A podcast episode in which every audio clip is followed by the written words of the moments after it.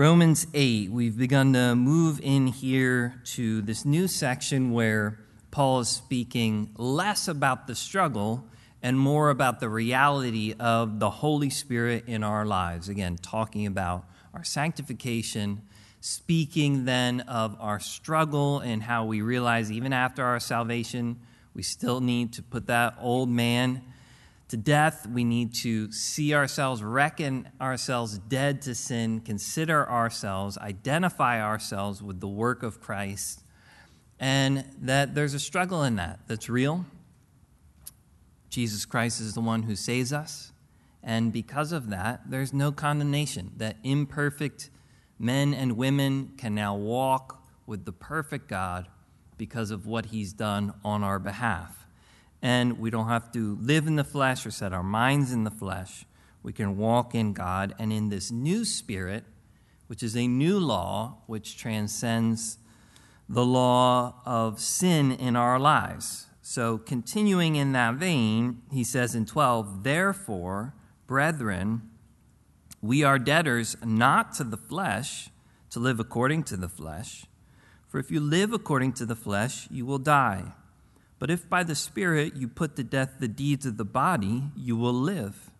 For as many as are led by the Spirit of God, these are the sons of God. So Paul gives us a little summary and transition to other really wonderful aspects of our sanctification. But first, he wants to make it clear we're not debtors to the flesh. Okay, you've been set free from these things, there's no condemnation in Christ. We don't owe the flesh anything. Yes, we still live in our human bodies. Our, our human body is not yet made like his glorious body.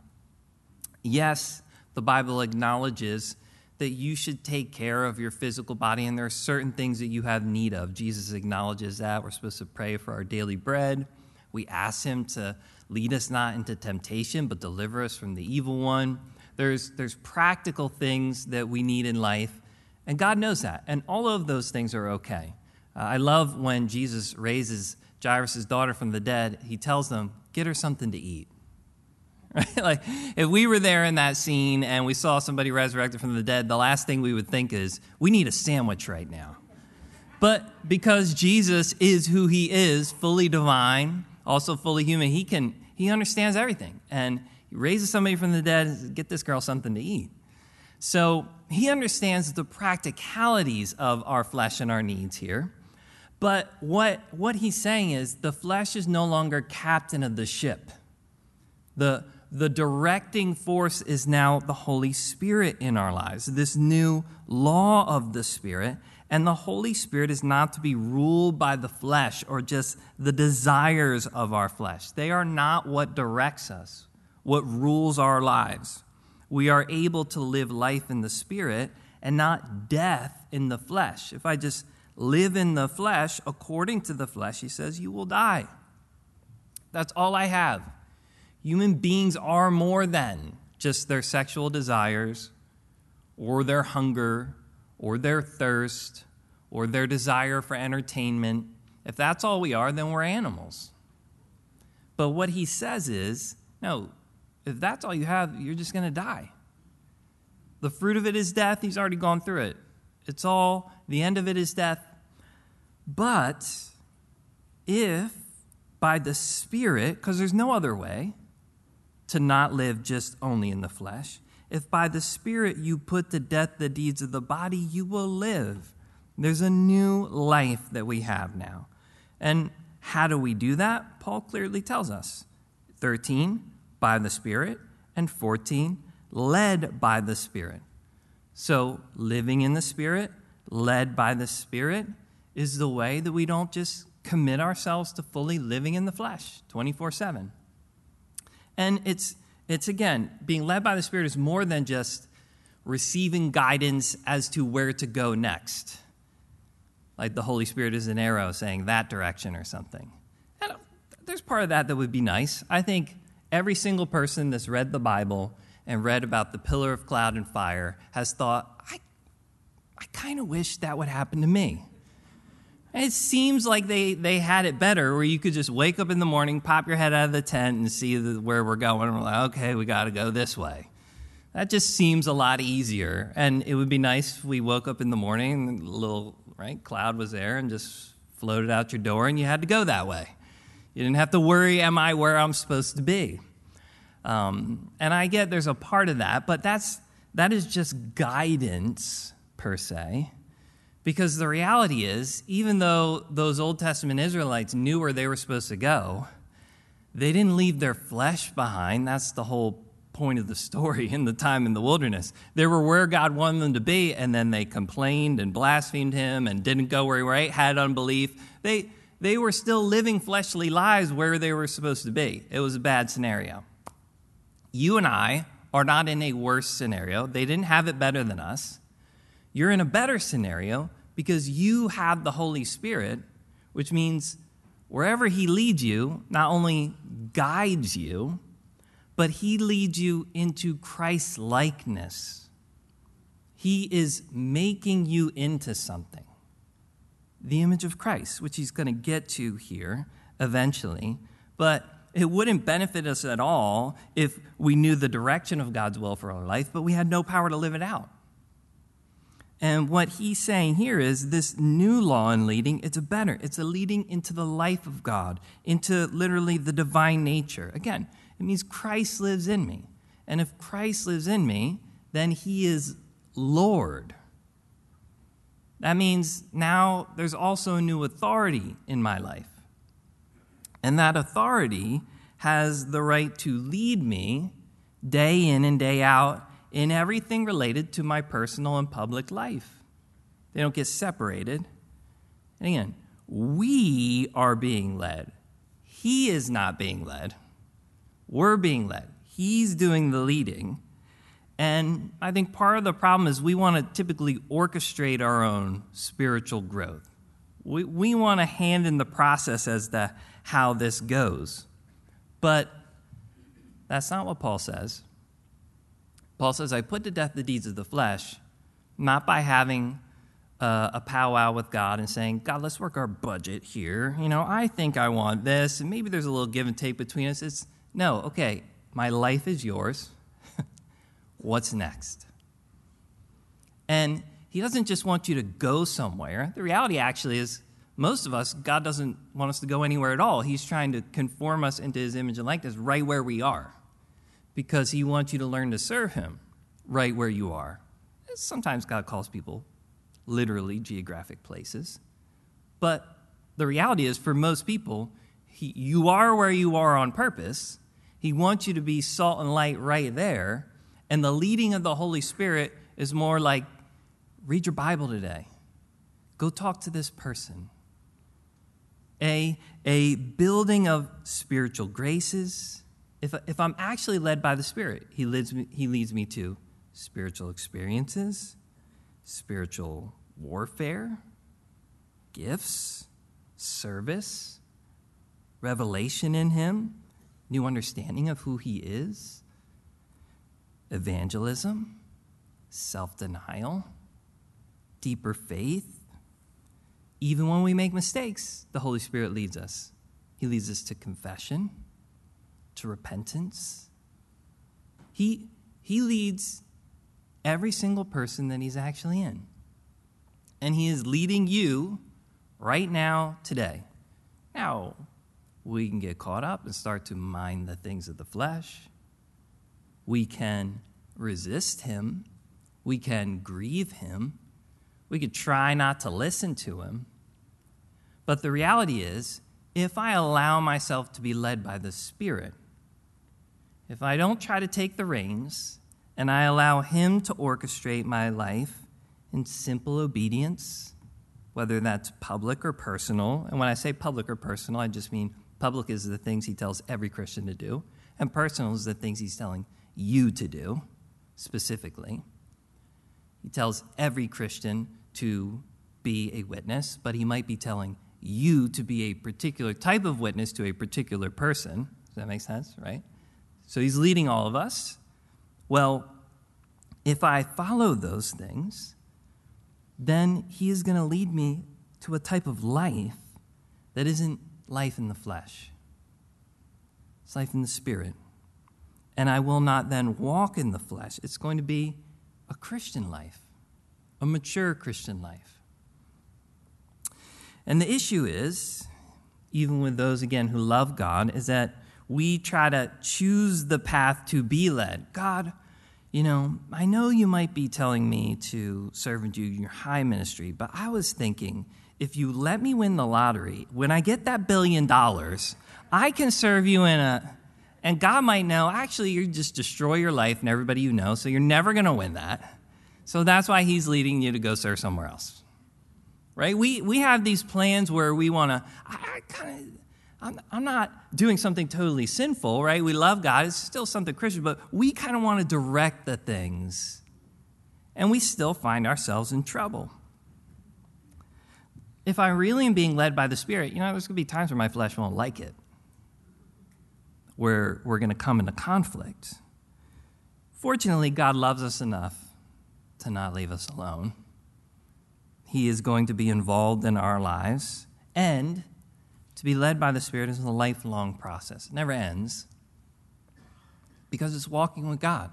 And I'm never supposed to stop walking with God, it's the whole way into eternity. So, I, if I'm not a debtor to the flesh, I don't have to live in the flesh, I can, by the Spirit, put to death the deeds of the body and live in him. For, he says, as many as are led by the Spirit of God, these are the sons of God. The, the whole reason this process takes place is because we are actually children of God. If we weren't, this wouldn't be happening. You would have no leading in your life from the Holy Spirit. And he's going to transition here to a new kind of focus, but the, the idea is that the sons of God, that's a, a word for a son or a daughter that's come of age.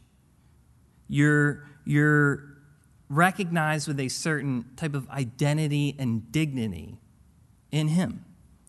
You're a son or daughter of God, is the idea. In Leviticus 18, in the Old Testament, when God's talking to his people, particularly about sexual sin, but what he's saying is, you're going to go into this land, and when you go into the land of the Canaanites, I don't want you to live like they are living or worship the gods that they are worshiping. And multiple times in the chapter, he says this because I'm the Lord your God. Keep my commandments, do the things I ask you to do, and you will live by them because I am the Lord your God. Don't look on a person's nakedness. Don't step into adultery. Don't commit incest. Don't commit homosexual sin. Don't commit bestiality. Don't offer your children to idols. All the nations around you do these things, but don't do them because I'm the Lord your God. I'm not like that. That's not who I am. The other gods are like that. They might be okay with those things. They might, in fact, ask for those things. But the reason you don't do them is because I'm the Lord your God. And I believe Paul is picking this up here. The same idea he would speak to the Corinthians, 2 Corinthians 6. We, we probably are familiar with the verses about unequally yoked, being unequally yoked, but I'd like to, if, if you allow me, read them in this context of a family type of connection. He says, O Corinthians, we have spoken openly to you. Our heart is wide open. You are not restricted by us, but you are restricted by your own affections. Now, in return for the same, I speak as to children. You also be open. Do not be unequally yoked together with unbelievers. For what fellowship has righteousness with lawlessness? What communion has light with darkness? What accord has Christ with Belial? Or what part has a believer with an unbeliever? And what agreement has the temple of God with idols? For you are the temple of the living God, as God has said, I will dwell, I will dwell in them and walk among them. I will be their God, and they shall be my people. Therefore, come out from among them and be separate, says the Lord. Do not touch what is unclean, and I will receive you. I will be a father to you You shall be my sons and my daughters, says the Lord Almighty. As many as are led by the Spirit of God, they are the sons of God. They're his sons and daughters. And what God is saying is, I didn't give you my Holy Spirit so you could be a debtor to the flesh. It's like he's grabbing our face and saying, You're my son. You're my daughter. There's an identity there, and there's a type of life. Those things, they don't represent me. And I didn't save you to live like that. As parents, at least I hope this is true of you, we've all had the conversation where your kids say, the other parents allow them to, I don't care what the other parents do. You're not their kid. You're my child. And that is not reflective of me and this household. God is saying, You're my sons and daughters. I've given you my spirit. If you have my spirit, you'll be led by my spirit. You'll be my sons. You'll be my daughters. There's a claim. He is claiming us. And there's a character, though, behind that claim. Our God is like something. I don't just believe that God exists, I believe that our God exists, the God of the Bible. The God who says, I'm not like those other gods. That's why I want you to keep my commandments. What? Why do we care? Because I'm the Lord your God. That's why. Because you're my son and you're my daughter. So come out from among them, says the Lord. I will be a father to you. That's his heart here. And the, the believers in Rome, Paul wants them to understand what God's heart for them is. And that there's a pretty incredible thing that's happened that they're now sons and daughters of the Almighty God. So he transitions 15 to that idea, which again still relates to sanctification in that regard for you did not receive the spirit of bondage again to fear, but you received the spirit of adoption by whom we cry out, Abba, Father. The, the idea here is the Spirit of God in us, again, looks like something. His work is not random. There's something off if we don't see and experience Him in the right way. So when Paul wants to talk about the Spirit, he begins by talking about the Spirit, notice, we did not receive to help us more clearly see the Spirit that we have received. So Paul will do this numerous times. In 1 Corinthians 2:12 he says, "Now we have received not the spirit of the world, but the spirit who is from God, that we might know the things that have been freely given to us by God." 2 Timothy 1 7, he'll say, For God has not given to us a spirit of fear, but of power and of love and of a sound mind.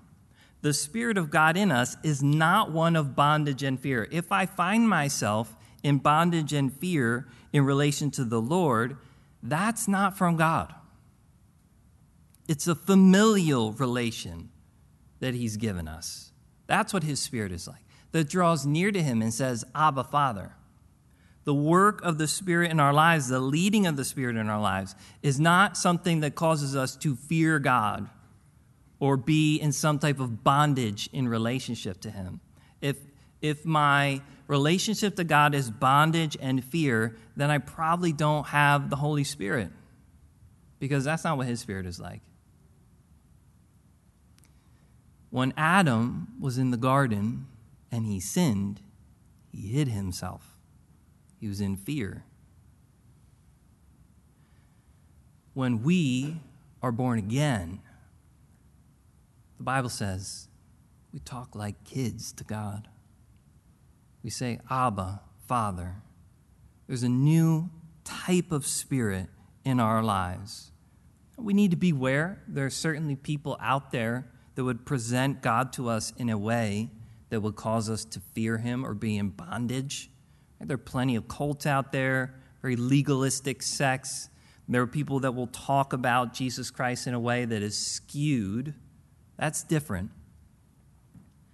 But the real Spirit of God that we did receive, saying, not, not that Spirit of God, that's not from Him. But the Spirit of God we did receive, that's going to make you cry out, Abba, Father. There's, there's a unique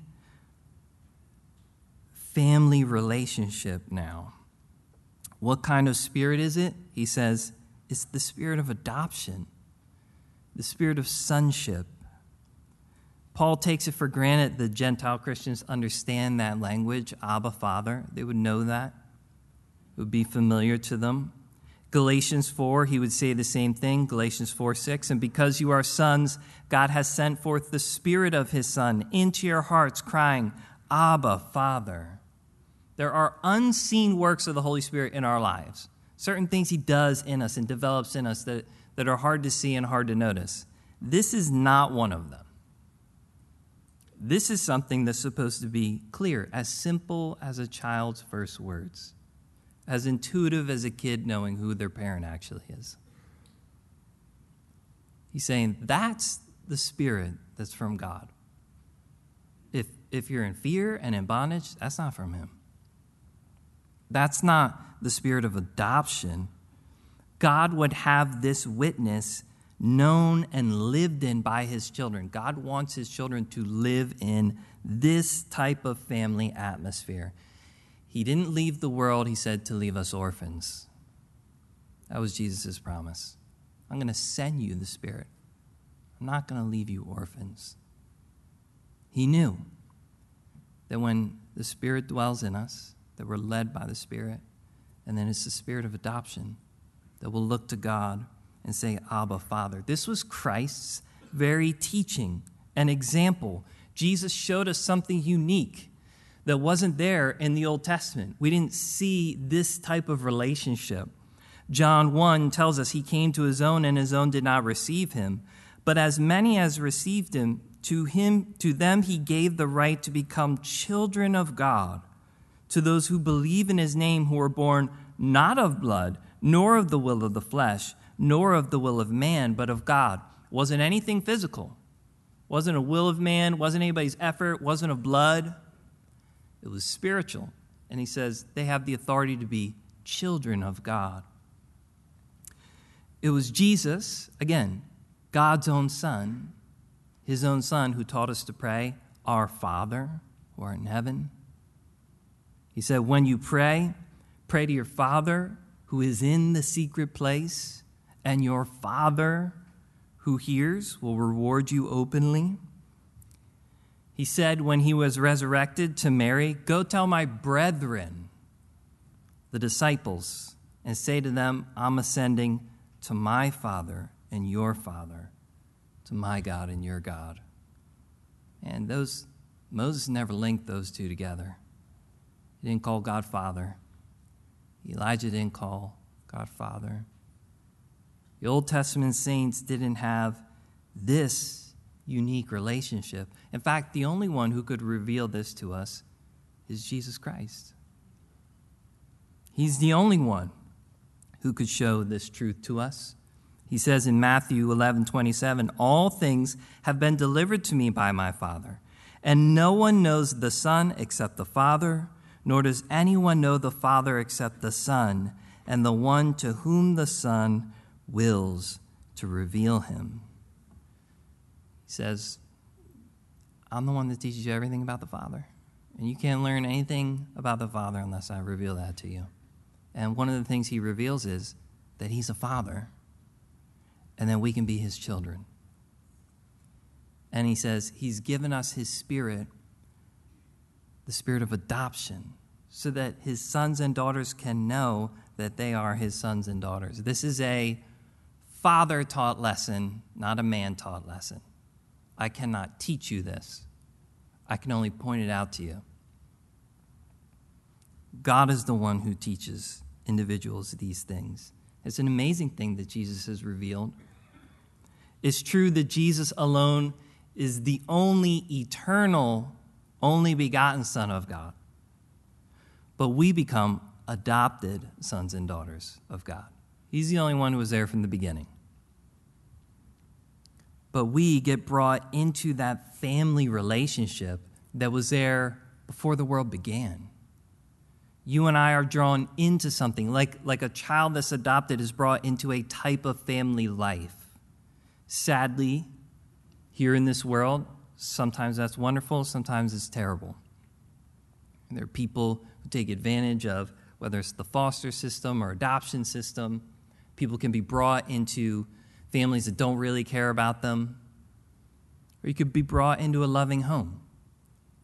When you're adopted into a family, you receive, you get brought into a type of family life and relationship. When we were adopted, we were adopted into a type of family life and relationship that had been there before the world began. If you allow me to, in that context, if I can just read to you some verses from John 17, just listen. I think Jesus' heart is clear in what he wants us to be brought into. He says, I do not pray for these alone, but also for those who will believe in me through their word. That's us. That they may all be one as you, Father, are in me, and I in you. That they also may be one in us, that the world may believe you sent me. And the glory which you gave me, I have given them, that they may be one just as we are one I in them, you in me, that they may be made perfect in one, that the world may know you have sent me and have loved them as you have loved me. Father, I desire that they also whom you gave me may be with me where I am, that they may behold my glory which you have given me. For you loved me before the foundation of the world.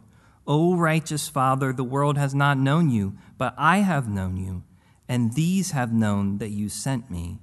And I have declared to them your name, and I will declare it, that the love with which you have loved me may be in them, and I in them. You understand, Jesus is trying to bring us into something. That the love that he and the Father shared be something that he would share with us. It's more than anybody could really explain. We're more than God's creation now, we're His children. There are some people that are still just God's creation.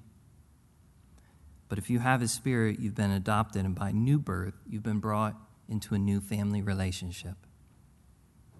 The family relationship that started with the Father and the Son. We can struggle with our human family. Following Christ might even drive a wedge in between us and the human family. Jesus said that. I came not to bring peace, but a sword. A man's enemy will be those of his own household. But if you love others more than me, you're not worthy of me, he would say. There's, there's a reality where even earthly family at best is just a messed up picture of what he's trying to bring us into. And when he says that we've received the spirit of adoption, that dim family picture is just an ultimate picture of what God is really trying to get us to the perfect family in heaven. And we praise him that he's made us a part of it. Paul would say to the Ephesians, For this reason I bow my knees to the Father of our Lord Jesus Christ to whom the whole family in heaven and earth is named. That's what the real family is. And the prospect for the person who's adopted into the family of God is eternity, eternal life. J.I. Packer, in his book Knowing God, said simply the prospect before the adopted child of God is an eternity of love. You got adopted into the right place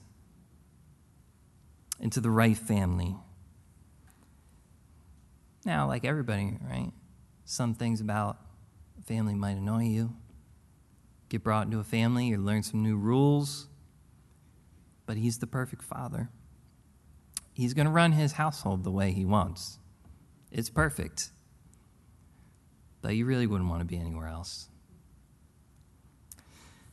So, how does this happen in our lives? What does that even mean for us?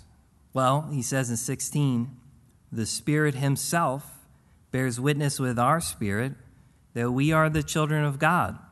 Uh, how does this happen? Paul just says, I'll tell you how it happens. The Holy Spirit saves a person, and then he tells you you're God's kid. That's how it happens. You're like, I need more of an explanation. Well, guess what? Paul doesn't give an explanation, he gives a declaration. He doesn't, he doesn't trace it all out. He just says, here's how it happens. Supernaturally, the Holy Spirit Himself comes into your life and He communicates to you that you are a child of God. It is a mystery how the Holy Spirit communicates with a human spirit, but it's a mysterious fact. It's a Bible doctrine, which just means a basic Bible teaching. It is a basic Bible teaching that those who are saved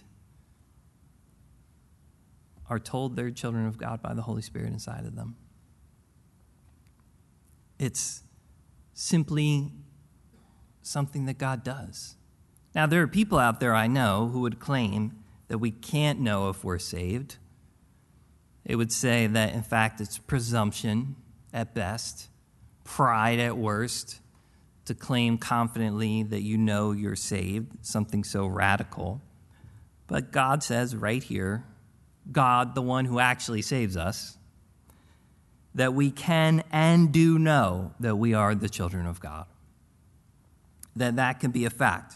We do know it. And usually people who are claiming that you can't know your salvation uh, have totally forgotten to consider that our salvation is based on something God has done for us, not that we've done for ourselves. And they focus on our own works and our trying to get to heaven ourselves, our legalistic type of works. Again, Ephesians 2, we know these verses. For by grace you have been saved through faith, not of yourselves. It is the gift of God, not of works, lest anyone should boast. So, you notice the language again, simple in verse 16. It's the Spirit Himself and our spirit. The Holy Spirit and our spirit are now come together, and there's nothing in between them. No veil to separate, nothing getting in the way. And the Holy Spirit, the outcome of that, gives personal witness to the individual that they are a child of God. You don't have to know all the facts. Somebody can come around and try to convince you about things, but when God works in a person's life, they know it. I love that story. We just went through it in John 9, right? The man born blind, Jesus heals him. Pharisees are giving him a hard time. People don't recognize who he is. His own parents are like, I don't know, let him talk for himself. He's, they're saying, over and over again, give somebody else the glory for it. He just says, Look, one thing I know. Once I was blind, now I see. He was pretty confident. Something's happened in my life, okay? I can give witness to that. The Holy Spirit witnesses to our spirit. If you want, if you're interested in thinking about the assurance of salvation and what that looks like, you can read the book of First John. But John makes it clear that there's a personal spiritual witness that happens in people's lives. 1 John 2:13 says, "I write to you fathers because you have known him who is from the beginning. I write to you young men because you have overcome the wicked one. I write to you little children because you have known the Father." Sounds pretty definite. 1 John 3:24 says, "Now he who keeps his commandments abides in him and he in him, and by this we know that he abides in us." By the Spirit whom He has given us. That's how do you know you're saved? By the Holy Spirit. That's the answer. 1 John 5:10 He who believes in the Son of God has the witness in himself. He who does not believe God has made him a liar, and because he has not believed the testimony that God has given of his Son. You're like, that doesn't work. You're not arguing me. This is what God says. He's the one who saves you. John says, Are you to make God a liar? No, you have this witness in yourself. So, if God is real, in the end, this has to be true. not just because he said it, but because if in the end I have to rely on something outside of God to know I'm a child of God, then that means I'm relying on human beings. If I need another person to convince me or some man made argument, if God Almighty can't convince me himself through his Holy Spirit that I'm his child, then we're left in a pretty difficult spot. Then he's not who he says he is. In the end, I actually have to believe that this is true. That the Spirit of God that is in a person who has new life can convince them that they're a child of God. Because if that can't happen, then I'm left to man. And there's nothing supernatural that we're hanging on. But it can happen. And God says it is what happens. And I would just encourage you maybe you're here and you feel like, in some ways, I have not yet received that witness of the Holy Spirit. I wish that I had it. Well, then I would say two things to you. Number one, examine yourself, see whether you're actually in the faith. That's what Paul says to the Corinthians, a church. Why don't you see if you actually have spiritual life? Because it's more than just believing a doctrine, it's having life. If, if you are saved and you just need this work in your life, then just go to your Father and say, Father, I haven't received my portion of this promise yet. Can I please have it? You know what? He's a good Father. You promised this, it's in your word. Can you make this real in my life as a child of God? And because He's our Father, I have no doubt that He will minister His grace to you if you're His kid. He knows we're all insecure in our own ways, we all need help. And He's gracious. And He wants us to have this, to live as children, even if it makes us miserable because we're living in the flesh. He's still like, You're my kid. You're my kid. Go to him, place yourself before him, humbly ask him. And he'll work this in you because it's what he wants. The Spirit himself bears witness. We have this witness in ourselves, with our spirit, that we are children of God. That's what he wants us to be confident. Not that we're perfect, not that nothing difficult is ever going to happen in life, but that I am truly his child, that he is my father, that I have claim on him, and he has claim on me. The Holy Spirit will witness to that in my life.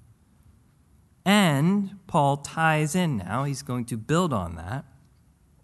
And if children, then heirs, heirs of God and joint heirs with Christ, if indeed we suffer with him, that we may also be glorified together. So, Paul makes this clear no sonship, no heirship. No adoption, no inheritance. But because I'm his son, I'm also his heir. Because I'm adopted into the family, I'm also part of the inheritance. We have both. Christ is the inheritor. What is he inheritor of? Everything. It's all his. And then he says, and you're co heirs with Christ, which means you also get everything. God has a pretty big inheritance yet to be fully enjoyed, yet to be fully divided up.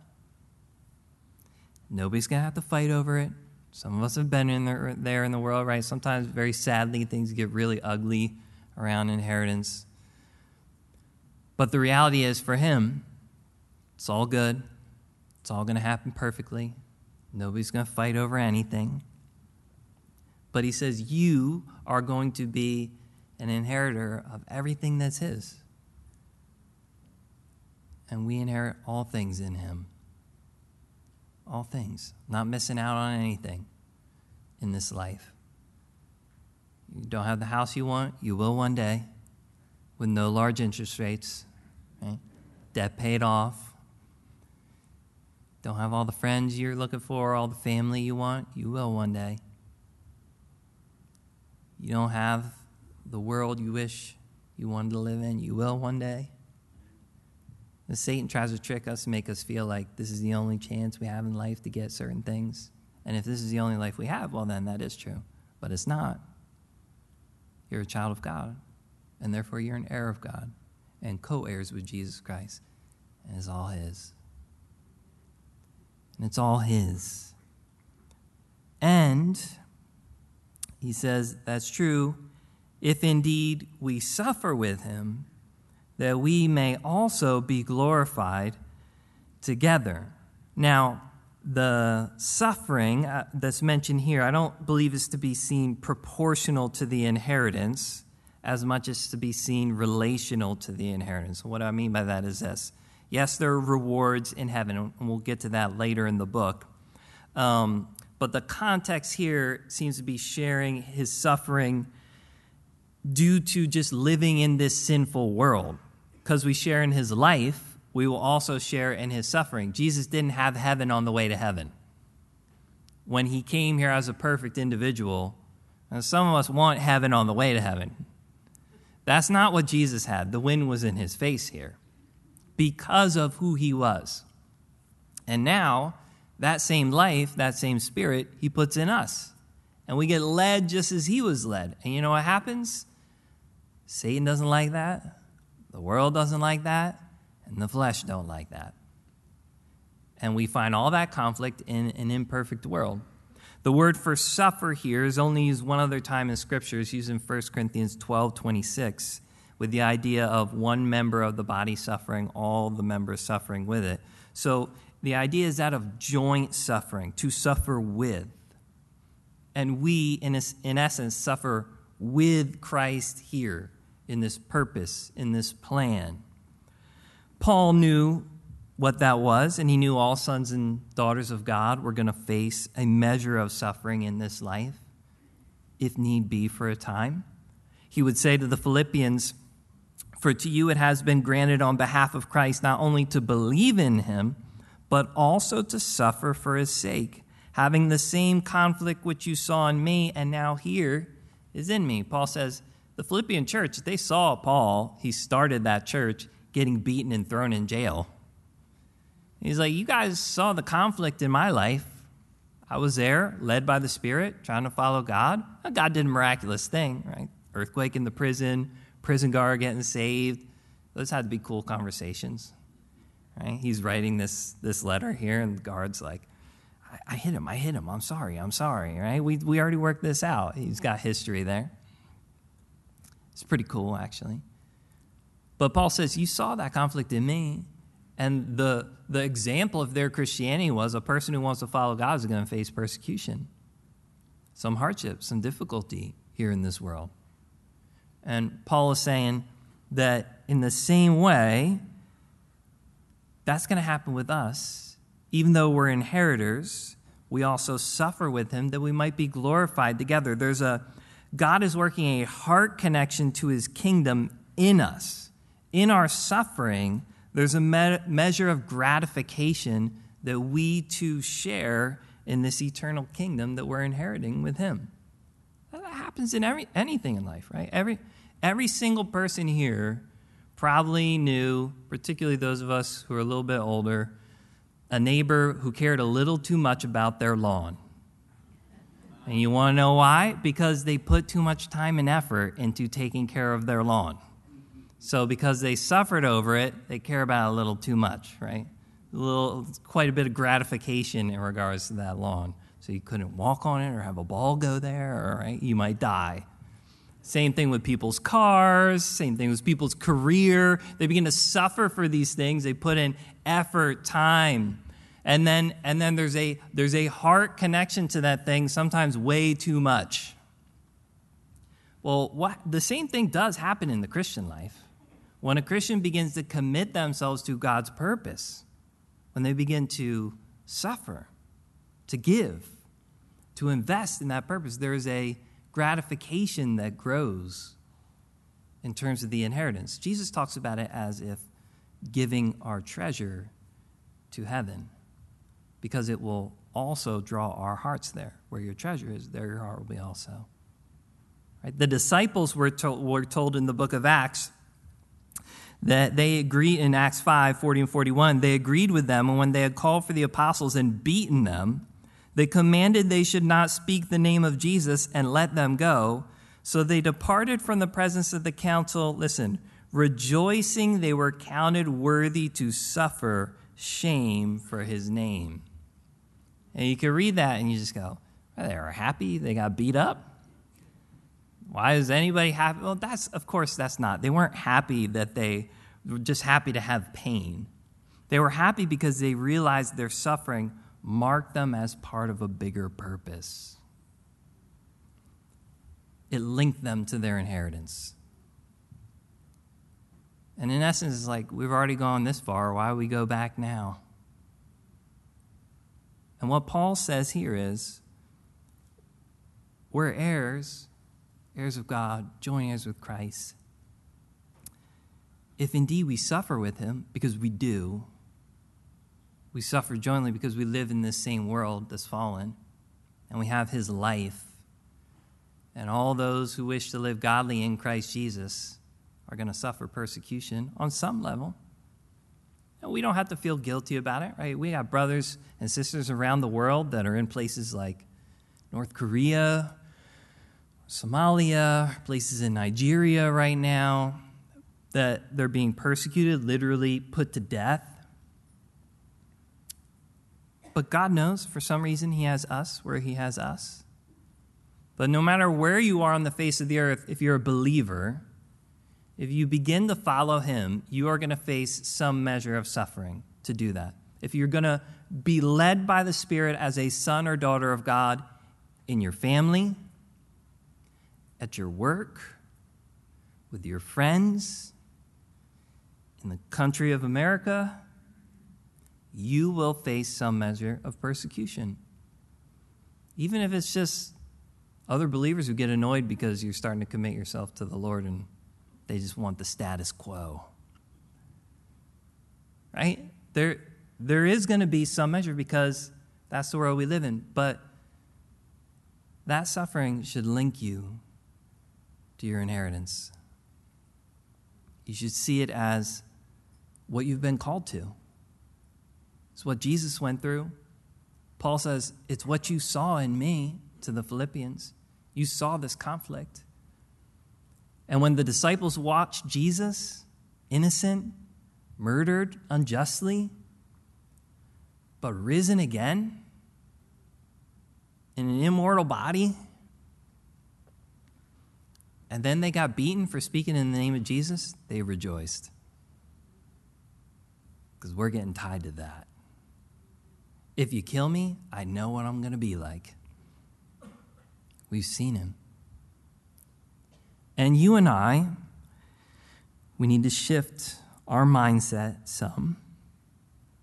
And we need to understand that as children of God, yeah, we suffer with him, but we suffer that we may be glorified together. The suffering of life is acknowledged, but also the glory of the inheritance. That's what we leave out on the other side of the scale too often.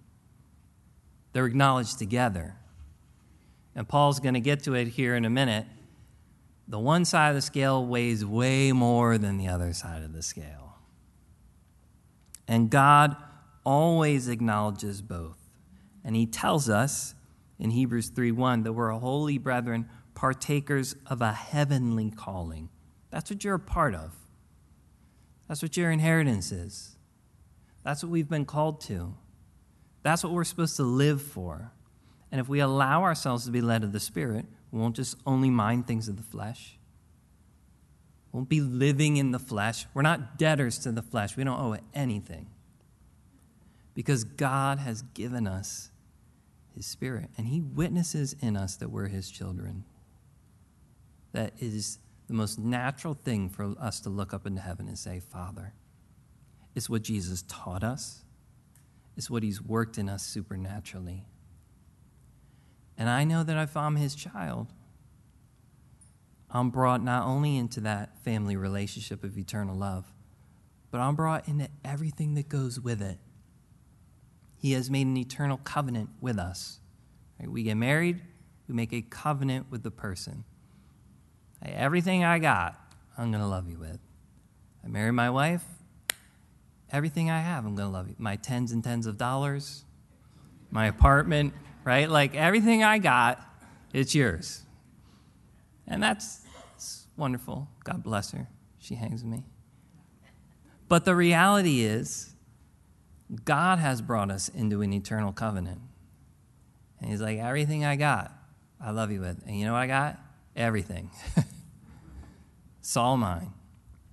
The whole earth and all the fullness thereof. And you're an inheritor of that. And because you're my son or daughter, it's going to look like something here while you're on earth. But if you suffer jointly, you'll be glorified together. And God never leaves us just to the suffering. I think that's important. He acknowledges it because he knew we were going to face it in life. I love it that he calls the Holy Spirit our helper and our comforter because he knew we were going to need a lot of help and comfort. Right? He, he's a good father. He knows what we need. That he challenges the mindset of the person that would walk through this life trying to escape suffering and ignoring what their true inheritance is. And again, I just think to finish, it's important to say all these things are still in the context of our sanctification. Without these things in our mind, that I'm his son, that I'm his daughter, that he has called me to face a certain amount of difficulty because what he's ultimately called me to in Christ and my eternal inheritance.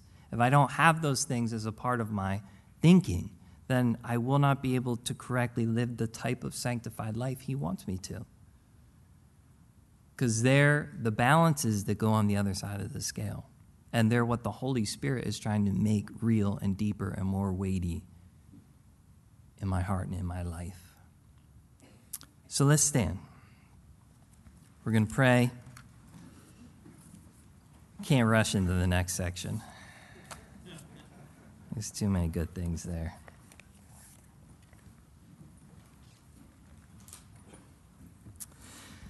Heavenly Father, you are good, and we thank you that you have given us the authority to be the children of God. Never could have done it on our own. It's not related to any of our own works. We haven't purchased an inheritance with our own merit. But you, in your grace, have called us into something remarkable. You've gifted us something we could have never even dreamed to ask of you. And Lord, I just pray that you would make these things more real in our hearts and lives. Lord, I pray for anybody here, particularly tonight, that needs to be reminded that they're your son or daughter, that you would do that good work and give them that witness through your Holy Spirit. And Lord, I pray for anybody who might be distant from you, your son or daughter that hasn't been to your house for quite a while or has been distant relationally, that, Lord, they would just turn back to you. And that they would know, Lord, your love and your care for them, that you want to be their Father. And you've made that happen in your own goodness and grace. So we just put ourselves before you. We know just entrusting ourselves into your hand is what's best. You're the good physician. You know perfectly how to prescribe what we need in each of our hearts and lives. So we give you our thanks and our praise. We pray these things in Jesus' name. Amen.